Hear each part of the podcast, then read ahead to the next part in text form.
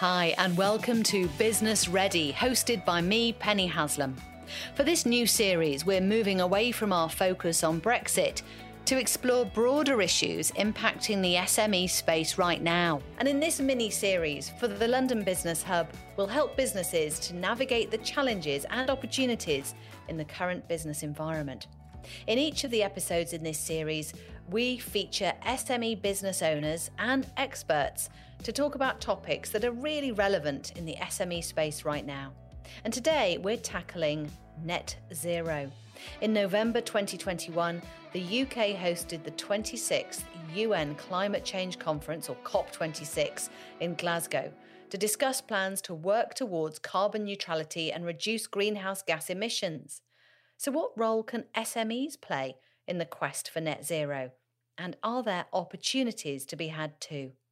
To discuss all of this and more, I'm joined by Sid Pourfalah, founder and CEO of Concrete for Change, Fiona Edwards, head of sustainability at JPA Workspaces, and Fleur Record Smith, founder of Hayne House Wedding Venue, who just won the Sustainable Business Award at the Kent Wedding Awards. Congratulations, Fleur.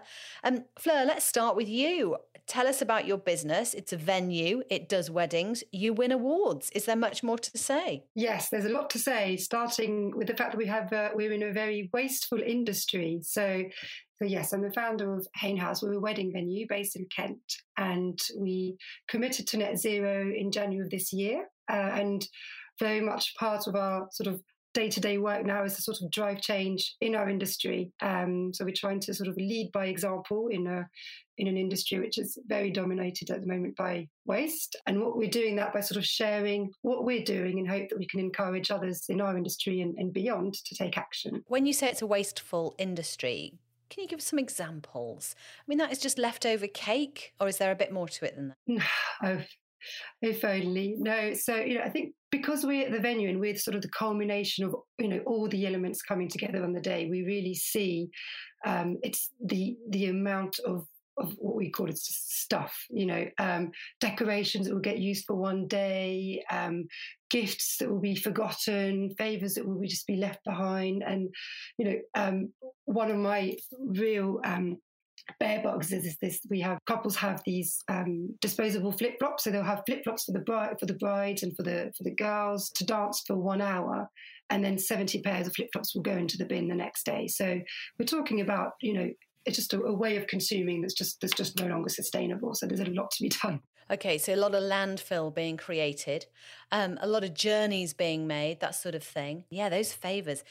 Sugared almonds in net bags. I don't want them. I don't like them. Please don't give them to me. That's why I don't get invited to weddings. Okay, thank you, Fleur. And secondly, let's hear from Fiona Edwards. You're head of sustainability at JPA Workspaces. What, what is JPA Workspaces? Well, JPA Workspaces, we're a commercial furniture company, which means we basically fit out offices, hospitals, schools, educational establishments, anywhere that's not the home. We've been established since 1974 and we're also in an incredibly wasteful industry. Over 85% of office furniture purchased eventually goes to landfill, which is shocking. Um, it, it, even more sort of upsetting, really, is the fact that commercial furniture is designed to last. So, whilst it um, it may look a bit sadder and get a bit more tired. The furniture that tends to go to landfill is actually still fit for task. And there are many, many organizations out there that would be, you know, very, very pleased to get that furniture and make use of it. Um, so one of our primary drivers over the last 10 years has been to try and help our clients eliminate furniture waste. We, we started off with that goal because it was, it was measurable, it was tangible. We also knew what that meant. And the way we do that is we try and help them first of all buy better if they're if they're buying new, um, buying with lengthy life cycles. We also help them maximize the furniture they already have by repairing it, refreshing it, retopping it, all incredibly unfashionable until about 18 months ago since COVID struck, and now that's that's what everybody wants to do, which is a good sign. Um, and other than that, we have community rehoming programs and furniture recycling programs to try and make sure that nothing goes to landfill. So that's our that's where we're coming from. We're trying to stop furniture landfill and waste. And are you national or where are you situated and who do you serve? We uh, we're based in St Albans in Hertfordshire, and we took the unusual step um, five or six years ago of committing to a local approach because we understood that by putting our resources where our client base is, we can also be more efficient. We can reduce our um, carbon emissions, our fleet mileage, etc., and deliver a better service uh, uh, for, for, less money. So we're based in St Albans, and our client base sort of goes out in a with a, sort of an hour to an hour and a quarter radius of us. So a little bit of North London, a little bit of Oxford, Cambridge, a little bit of Herts, Beds, Bucks, but they're all generally within an hour to an hour and a quarter so that we can get there at low cost with low fleet miles and make sure our resources are where our clients are. So, uh, yeah, yeah, so just really that little nuggety area around St Albans. Sounds wonderfully franchisable, I have to say. And uh, I'd certainly welcome a JPA workspace in my region. So, um, okay, well, we're going from workspaces to buildings that may house work, working environments or not. Dr. Sid Pourfalah, founder and CEO of Concrete for Change. That sounds like a, an oxymoron, concrete for change. So I'm intrigued. Sid, tell us more. Uh, hi, Penny. So, uh, my name is Sid, and I'm CEO of Concrete for Change, as you said. My background is civil engineering. Uh, so, I'm a civil engineer working 22 years in this field, charter engineer from Institution of Civil Engineering. And also, I've done my PhD 10 years ago. It was about developing a engineered cementitious composite, and I'm getting involved in decarbonizing of different industries. Regarding our company, the project we are working is about concrete. So basically, concrete is responsible for 8% of global emission right now. And if you look at the uh, trajectory of this industry, uh, by 2050, concrete will be responsible for about 40% of CO2 emission global wise. In the best scenario, if concrete construction can implement every single plan they have for reduction of CO2, still concrete will be responsible for 31% of global emission. And what, just briefly, what do you attribute that sort of increase to?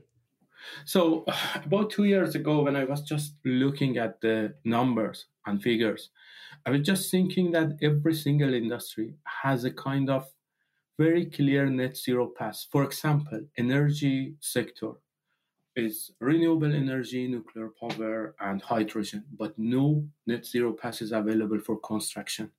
So I was just thinking by myself how we can reduce the emission from concrete and relevant uh, industries like concrete manufacturing and also construction.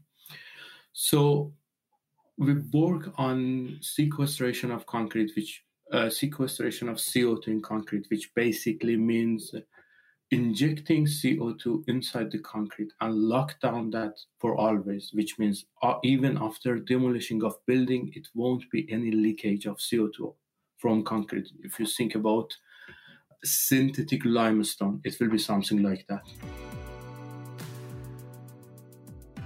Fiona, we're bandying a lot of terms around here climate change, CO2, net zero we like to think we know what we're talking about as small business owners, but sometimes we don't really. You know, it's a lot to grapple with, isn't it? Um, tell us what we mean by net zeros. Just set the scene for us. Well, I'll, I'll try my best because, as you say, it's it is complicated, and I it, it's a minefield for people to navigate to know what all these terms mean. But as far as we understand it, everything comes down to carbon. It's all about carbon, use of carbon, saving carbon. So the big the big thing we have to do is save carbon. And the things that generate carbon tend to be gas, electricity, and, and fuel, vehicle fuels, and other fuels of, of, of any kind of type. There are three types of carbon emissions. There's scope one emissions. So for us as a business, our scope one emissions would be boiler gas, uh, vehicle fuel, that kind of thing quite easily measurable. You can on, on, your company fuel cards or by your gas bills. It's you can measure the carbon cost of scope one emissions through getting looking at the data that you've already got. Scope two is really focuses on electricity or electricity to, for powering and cooling things. Um, and that's a separate entity. And again, you can measure that quite happily through just electricity bills to get a benchmark of, of where you are. And you might choose to measure that in kilowatt hours. It doesn't really matter what, what the factor is you measure in as long as you get a benchmark. And then the idea is that we we have to start operating more energy efficiently. So, for example, by switching to renewables, you would you would hope that you would uh, improve your your scope uh, two emissions enormously. And then the big one, which the government have now started asking for in in large national tenders, and I think I think large companies have over uh, uh say a 50 million pound turnover have had to be declaring this for a while. I'm not entirely sure, but I think they have is scope three. And scope three are emissions, are the scope one and two emissions of our entire supply chain. JPA's carbon footprint, if you like, our own gas and electricity, our own vehicle fuel, and then the gas and electricity and the vehicle fuel of all of our suppliers for everything they do. That then gives you your starting point to move towards net zero, which is basically driving that down through efficiencies, mainly in your supply chain, because that's where the big figure is going to be. The big figure is likely to be the sum total of all of your manufacturers. And so the impetus is going to be on us as a company to work with our manufacturers to help them. Uh, you know, nudge them along and say, "Oh, can you get that lower? Can you get that lower?" Or find new suppliers that have that, that are doing this better. You know, managing their emissions better then once you have this figure, your scope three emissions, basically plotting a course to get it to as close to net zero, as in zero, as possible. And um, I'm not entirely sure that zero is possible. I think everybody's going to have something left over, but that can be dealt with by offsetting and and and things like that. But it is this it's this Herculean task of you and your supply chain and working collaboratively to get those emissions down to as close to zero as you can. Fleur, how are you seeing the changes in the world at the moment um, and the influence maybe of COP26 and the imminent importance of net zero? How is that all affecting SMEs? How, what are you picking up on? The reality is that you know more and more uh, businesses and public departments are putting into place you know procurement policies um, that align with their own net zero's targets. Um, so as a supplier, they'll be looking very closely at SMEs to see whether they sort of whether they can align. That for me is, is the huge sort of immediate impact of, the, of net zero and SMEs. And you know, if you think of, I think recently M&S announced they wanted to be net zero by 2040. Well, that means basically that their whole supply chain will have to be, uh, you know, also have to be net zero. So, you know, there's lots of small businesses that might be supplying them. So, that, you know, there's a huge knock on effect. And I also agree. My hope is is that there is some regulation for SMEs. I think I do also agree with Fiona. I think it's coming, and I think SMEs should prepare for that now, rather than so they can be ahead of the game, rather than then playing catch up. I do think so. There is a real will for SMEs to be more sustainable. Um, I think a lot of them want to do it, but I do think the reality is that a lot of SMEs don't necessarily know where to start and don't have the resources. You know, I think uh, as we've just heard, net zero is very complex. Um, so SMEs lack, you know, the funds or the time to tackle this. You know, encouragement from across the supply chain will also be helpful. So, Sid, I'd love to know how things have changed with regard to net zero for you. I'm assuming that there's there's more of a marketplace for you, but just put it into context for us about how you came into being really with all of this. In terms of legislation, from June, I think it was from June that it was a regulation that every company working with public uh, sector have to uh, kind of demonstrate their net zero plan and from september it was a legislation that every company that getting involved in plus 5 million pounds have to declare their carbon footprint which significantly affect the construction sector because now all of them obviously a lot of them are working with public sector so they should have a net zero plan and should declare their carbon footprint Uh, in terms of how it affects the construction, I was just speaking with some of this uh, tier one large company because they couldn't reduce their embodied carbon. They're losing a few contracts, like 50 million pounds in London. It was one of the example they told me. Now they are sinking, and all of this attention is shifting through the embodied carbon, through CO2 emission, and how we can achieve that net zero scheme. Yeah, interesting. Um, thank you. Yeah, there's there's pressures from all places to get that plan into place, get the net zero plan into place, um, be accountable for the number, um, be able to sort of show and demonstrate that you've perhaps reduced carbon emissions by a certain amount year on year, all really valuable. Um, Fiona, your business has addressed adapting to a net zero world by going local and obviously, the nature of your business is more sustainable, producing less carbon because you're not making new stuff, are you? You're reselling old stuff. Well, we we've always repaired, refreshed, reworked everything that starts with there we go. That's the phrase, that. isn't it? we, we we've done that with all the old stuff. We've we've been doing this for years as part of our quality approach. It was always what we saw as you know giving a, a in the olden days, I say that loosely, um, once you had a client, they stayed with you for life, it, uh, and you you made sure that you made sure that these relationships lasted by being a help and service and repairing and supplying casters and topping up and all of that kind of thing, which sort of went out the window when we got into the the noughties a little bit, and especially after the, the banking crisis when when everything started coming back down to price. But increasingly now, since COVID, the, the environmental penny seems to have dropped and, and we have clients coming to us saying actually we, we think we, we may not want to be buying new furniture anymore. We're actually actively looking for second life furniture or can we make something out of the, the furniture that we that we have? Uh, can we reconfigure it better? What what can we do with this which is can we can we buy furniture that's more circular in nature so it's going to last longer and then can be made back into what it you know the same thing again and so, yes, other companies are starting to do that.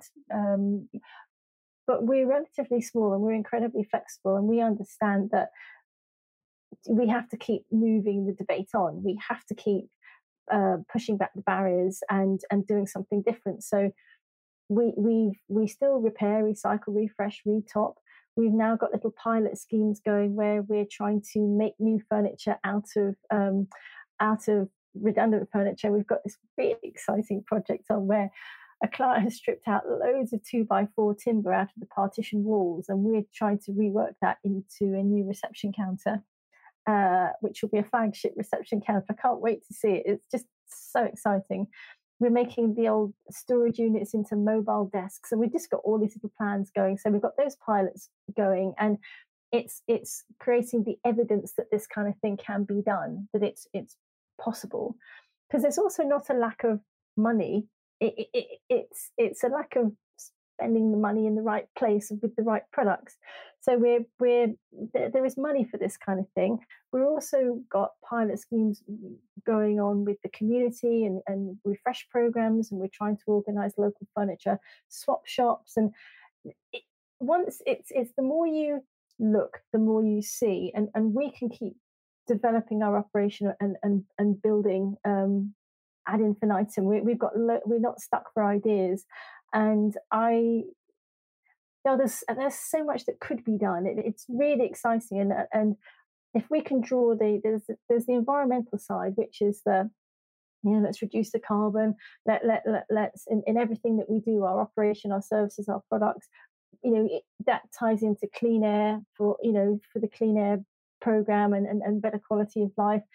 When we're rehoming furniture, that that you know has an immediate community impact. It also has a, an economic impact. All the the SDGs now are sort of all mingling in together, and it's not just it's not just the sustainability aspect. Not what we're now finding is we're able to to have a much bigger impact um, because we're looking outwards and we're trying to join the dots, and, and because we're operating locally, we find we can make a bigger impact. Whereas if we were wanted to go globally or nationally in the UK, we wouldn't have the impact that we can have. Um, so no, we've got all kinds of pilot. I'm so excited. I, can barely sit still. We've got all kinds of schemes and things that we're that we're doing, and and we're just going to keep moving our program forwards. And I welcome welcome it if other people are uh, um, able to replicate the same thing. If national manufacturers were to work with local dealers, they would get the best of, best of both worlds, and that that will lead into furniture take back schemes that the local dealers could um, you know, they could manage, they could deliver, they could install, they could take it back, they could be the ones to get it back to the factory for recycling and reworking or reworking into new furniture. There's, there's, we're right at the start of this, and and, and in five years' time, we'll have all moved this on massively. And and I think this isn't a time necessarily to be competitive. This is the time to be collaborative and come on, it'll get that message out there and say, look, we can do this. We can all make a difference because the planet is bigger than all of us, really. It's like there's no point competing with your neighbours down the road. In fact, you, you've knackered the planet in the meantime. it's, a, it's, a, it's a bit pointless. Fleur, how do you begin conversations with brides and bridegrooms who have got the wedding of their dreams in mind and you want to edge them towards maybe doing things differently? Or do people come to you because they know that your wedding venue, Hayne House, is adapted for a net zero environment?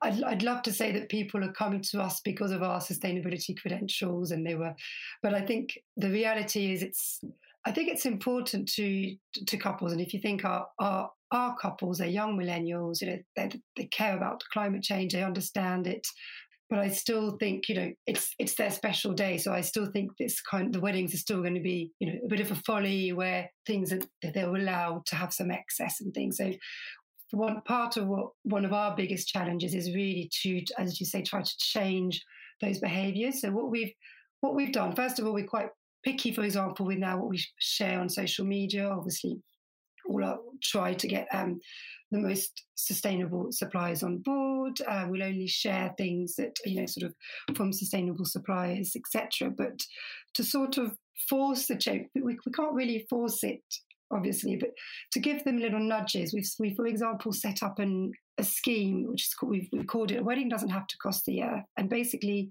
what we've done is we've identified 10 or 15 swaps that couples can do or things that they can choose for their wedding as opposed to you know another product or service that's more sustainable and then we reward them. So for example it would be something like going paperless for your wedding invitations or choosing suppliers within a 15 mile radius or choosing silk flowers for example perhaps um, over fresh flowers that sadly a lot of them end up going to waste. So, and every time they they reach certain steps, they get um, if they do three steps, we'll sponsor um, quarter of an acre of rainforest. If they do five steps, we'll an invitation to a local winery and a tour with a picnic. And then if they do 10 steps, um, then they'll be in a draw to have a lovely weekend away. So we're still at the stage where we're feeling we're having to incentivize them um, because obviously it's really important to us. And I think everyone,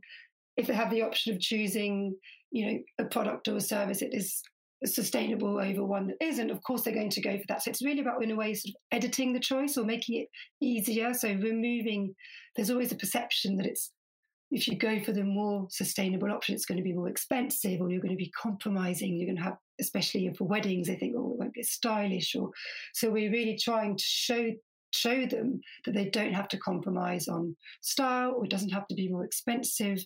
Um, you know, and hopefully one day they won't even have to ask themselves those questions anymore. You know, well, we will be really happy when there isn't the, only the better options are available. So, um, but yeah, we still there's still a lot to be done to sort of drive behavioural change, whether it's with the couples themselves and also in our in our own supply chain, you know, so it's very much at this stage a case of opening a conversation with with our suppliers and you're working with them. You know, we've organised recently an event for our suppliers locally in our industry to sort of tell them what we're doing um, and you know give them some ideas as to what, what they can do. Fantastic. And a creative opportunity as well, by the sounds of things. Same with Fiona, all the pilot projects that they've got going on at JPA Workspaces, um, really being able to creatively solve problems, uh, which thrills the small business owner. As, in my experience, it's a it's a really nice thing to get your teeth into. And Sid, how has your business adapted? Um, are you offering prospects incentives, and are you having to deal with pricing problems? Because that's what customers are wanting, isn't it? They want easy choices and something that you know isn't going to be more expensive. There is two elements in our business. Firstly money because construction is really conservative and is really critical about money. So basically we add this incentive in our project. So the concrete we are building uh, needs less cement. As a result a we have less emission uh, associated with production of cement and b the price of our concrete will be cheaper compared to normal concrete. Are some customers in construction a bit late to the party with this, Sid? Are there some people on the front line going, yes, let's move this forward, and other, let's say, more Luddite um, approaches and attitudes? Because construction is typically a sector that sticks to what it's done before. Yes, actually, you're absolutely right because in construction there is a secondary problem. If you look at or think about the lifespan of buildings we are expecting somewhere between 40 50 years for residential building and something like 100 years or 100 plus for infrastructure like a bridge for example. So the industry is really conservative to stick to whatever they are sure is working however they don't have a clear plan for net zero but they are surprisingly positive and eager about these carbon reduction plans are available. I think part of that is the pressure which is building up from government side, and part of that is from all of this awareness is coming out of COP26, out of different discussion coming from public sector and end user that would prefer building and uh, construction with less emission. So they are really keen to reach to this point. At least uh, in my case, I've been really kind of welcomed by different part of construction sector. Great. Well, that's really encouraging to hear. And of course, like you said, the pressures from different places, regulatory and from supply chain inquiry are going to be moving things, which is all good, isn't it? It's all good. But the future, you know, how optimistic are we about businesses adopting net zero goals and practices in 2022 and beyond, of course? Um, what do you what's your feeling let's come to fiona first your business is on it you've got you're the head of sustainability i mean you couldn't get much more forward looking and um, what about the suppliers that you talk to how excited are they about adopting net zero uh, goals and practices? I'm not entirely sure anybody's excited um, uh, but everybody uh, interestingly we we're, we're, a small company. We don't do uh, any real government tenders, but we we did do one in October, and I uh, haven't seen one for a couple of years, and I had no idea that the the, the questions that government has been asking of, of tenderers, and they're they're on the ball. I mean, they they are asking for all sorts of all sorts of information relating to carbon calculations and how people are going to reduce their all their scope emissions. And so, for most of our manufacturers who have been doing government tenders for the last couple of years, they understand that unless they the wheels are turning, they won't get the business. It's it's it's not um it's not a choice. Uh, it, unless they want to be able to get a place on those government frameworks, it, it, it they have to do it, and it's only a matter of time before that filters down to small companies like us. And we're seeing all the time. We've had three companies come to us in the last month who, who said we don't ever want to buy any new furniture ever again. We we want all second life um, because of it, it's the second life furniture is less carbon, you know, to sort of redistribute it than it would be to remake it. So I don't think any of us see this is optional. This is something that's coming. It's going to be part of day to day life. And if if companies that choose to stand still and just sort of suck it and see for a while, I, I think they run, run the risk of, of um, losing business massively because it's it's not going to be a choice. Well, I was going to say, if, if you're not getting excited about net zero goals and practices in 2022, then maybe businesses are going to get excited about the opportunities or the doors that open as a result of getting that sustainability credentials out there and the emissions and the, the measuring and the calculating? Interestingly for us, I mean, we've been, I, I take this term, say so loosely, but banging on about sustainability for a number of years. And, it is your job, you know, Fiona. you know, we have a few cli- we have a few clients and uh, who are very passionate about it and absolutely understand the message. But in the last eighteen months, we're attracting, we're having conversations with clients we never thought as an SME we would ever be able to uh, get their ear or sit down and have a conversation because we're talking the right language. We under, we understand and we've got the evidence to support what we're doing. And that's one of the difficult things is everybody says they do everything, and it also because the whole green world is such a mess, it all sounds very convincing and like, oh yeah, that's that's great. And but we have the evidence to support what we're doing. We can prove it, and we we're excited because it it is opening new doors for us. As I say, we I've never thought that we get access to some of the blue chip companies that we're getting access to because we have the right message. Um, so the larger manufacturers possibly not as much because they've been doing it anyway. But for we're we're furniture dealers, so we're a bit like a personal shopper, but for furniture, we can go here, there, everywhere, and put together the best collection for our client, which is you know suitable for all of their needs and under a lovely sustainable umbrella. So for us, it's it's definitely um, opening up opportunities, which is so exciting. And what's appealing about all of your businesses is that they offer really practical, immediate practical solutions or salving guilt or challenge, you know, changing the, the, the, outlook for other businesses um, and customers in your case, Fleur. Um, Fleur, what advice would you give to small businesses or how would you rally them to, to change their ways or to think about net zero a little differently? Um, I think I'd start by saying, first of all, don't think that because you're small that you can't make a difference. I mean, we touched on it earlier on, but 99% of the UK businesses are SMEs. So, you know, the collective impact if we all took action, um, as Fiona said earlier, is, is, huge. It is daunting for small business owners, even getting their head around the concept of net zero. I think accepting where you are now, you know, and accepting that nobody's perfect. You know, even the businesses who have, uh, you know, heads of sustainability, or you know, the bigger corporations who have consultants on board, etc. Even they're even still struggling to get their heads around scope three and other emissions. So I think accept where you're now, and that you have to start somewhere. Do get started now. You know, there's a lot to do. Um, so you know, it's a case of very much a case of of planning that's the only way we have because the climate crisis is a real issue and if we cannot tackle this problem i think is a as you said is a full stop so i would prefer to be really positive and believe that we can achieve our target for uh, kind of uh, limit the global warming to 1.5 and or 2 degrees not more than that. And will achieve we will achieve this. I, I would like to believe that we will achieve this target. And what i can see these days uh, from different sme and from different companies everyone is thinking about that and everyone trying to get involved. Just giving you a very small example. As an sme i was just passing through a construction project it was uh, for a local business which we don't we, we're not related to each other so i don't know them i just i didn't know them at of course, in that point. I went through the site. It was a site from Pioneer Design and Build. And I just had a very short discussion with their managing director and it, uh, their site manager. It was Carl Parker. And I just asking them how they can reduce their emission in construction and how we can help them.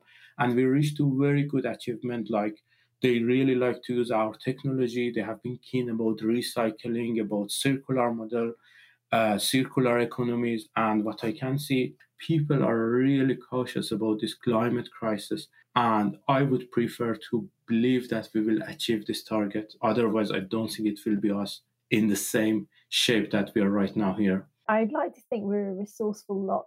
We're, we're a lazy lot, and but we're also a very resourceful lot. When we, the heads were down, we pulled something out of the bag. It's not that we're, we're not intelligent we, we have the brains we have the capacity we just have to get everybody. I, I think i prefer to go glass half full on this one because glass half empty is not much of a future is it really? So i think i'm gonna yeah. I'll stay positive like sid but I, I, you know, we have it, we have it in us. We, we, we, we, we just need the will, and we have to, we have to collaborate. We have to work differently together. We have to think out of the boxes, and and look outwards to see how we're impacting on, on uh, who we could bring into our s- circles, and to try and you know make make more make better impacts and uh, make a more positive contribution and I think I think we can do it. I, I but we don't we can't afford to wait for the government. We we we've got to start doing it. And if they bring in regulation to support it, that's great. But we we've got to start, you know, taking it on ourselves. I think as individuals, as companies, as SMEs, as business owners, to just get started. Glass half full. Fleur Record Smith, is it champagne flute half full for you as well? I'm very positive. Uh, I'm, you know, I'm sure um, it, well, we have to do it. So I think we're going to have to put our minds to it. Um, I think there's a lot of opportunities as well for business. So I think, you know, um, I, am positive, um, and it's great. You know, I think people banging on about it, like Fiona says, like we do as well. That's that's what's going to drive it as well. So um, yeah, I, I, I know I I think I look forward to the day really where actually we're not talking about this anymore and it becomes so embedded in our day-to-day business that we think back oh gosh they used to do it this way you know it becomes becomes the norm you know that we're not thinking about it so I'm positive, but there's a long road ahead for sure. The, if the news started reporting positive things about this, we'd all, we'd all, you know, they report in a different way as opposed to doom and gloom. It would be we've done this. We'd all, we all need to go about this with that glass half full kind of air as opposed to oh i don't know if we can do this it has to be with that sort of positive spirit because people like energy and enthusiasm they'll they'll follow they'll get on board they'll they'll they'll go with you and we need the media to sort of start getting on board not with a oh no another COP26 didn't quite do what we needed to do. We need to, you know, get past that and go, right, what can we do? What have we done? Here's here's where we are. And just report it differently. Be a more upbeat about it because we like to get involved. We like to see what we can do. We like to see the positives, and it, we just need to encourage each other as well. I think that is why we've had a podcast on it, which is why I'm so delighted that all three of you have been so passionate and wonderful. And hopefully inspired many of the listeners to go out there, get their carbon footprint business calculators at the ready, look at their emissions, and start being part of the solution. So Thank you all very much. It's been fantastic to get to know you and the work that you do. Sid Pourfalah, Fiona Edwards, and Fleur Record Smith. Thank you. Oh, thank you. Thank you. Thank you, Penny. Pleasure. And don't forget to subscribe to the Business Ready podcast for the London Business Hub on your usual podcast provider so you don't miss an episode. And we'd love it if you could leave a review. It really makes the podcast easier for others to find. And if you want a little extra help with your business, the London Business Hub is here to help. Whether you're just starting out or looking to grow, you can access a range of free support programs, expert advice, and business workshops. Go to businesshub.london. And we'll be back next time with an episode around the digital world with more SME owners and experts. I'm Penny Haslam. Thanks for listening.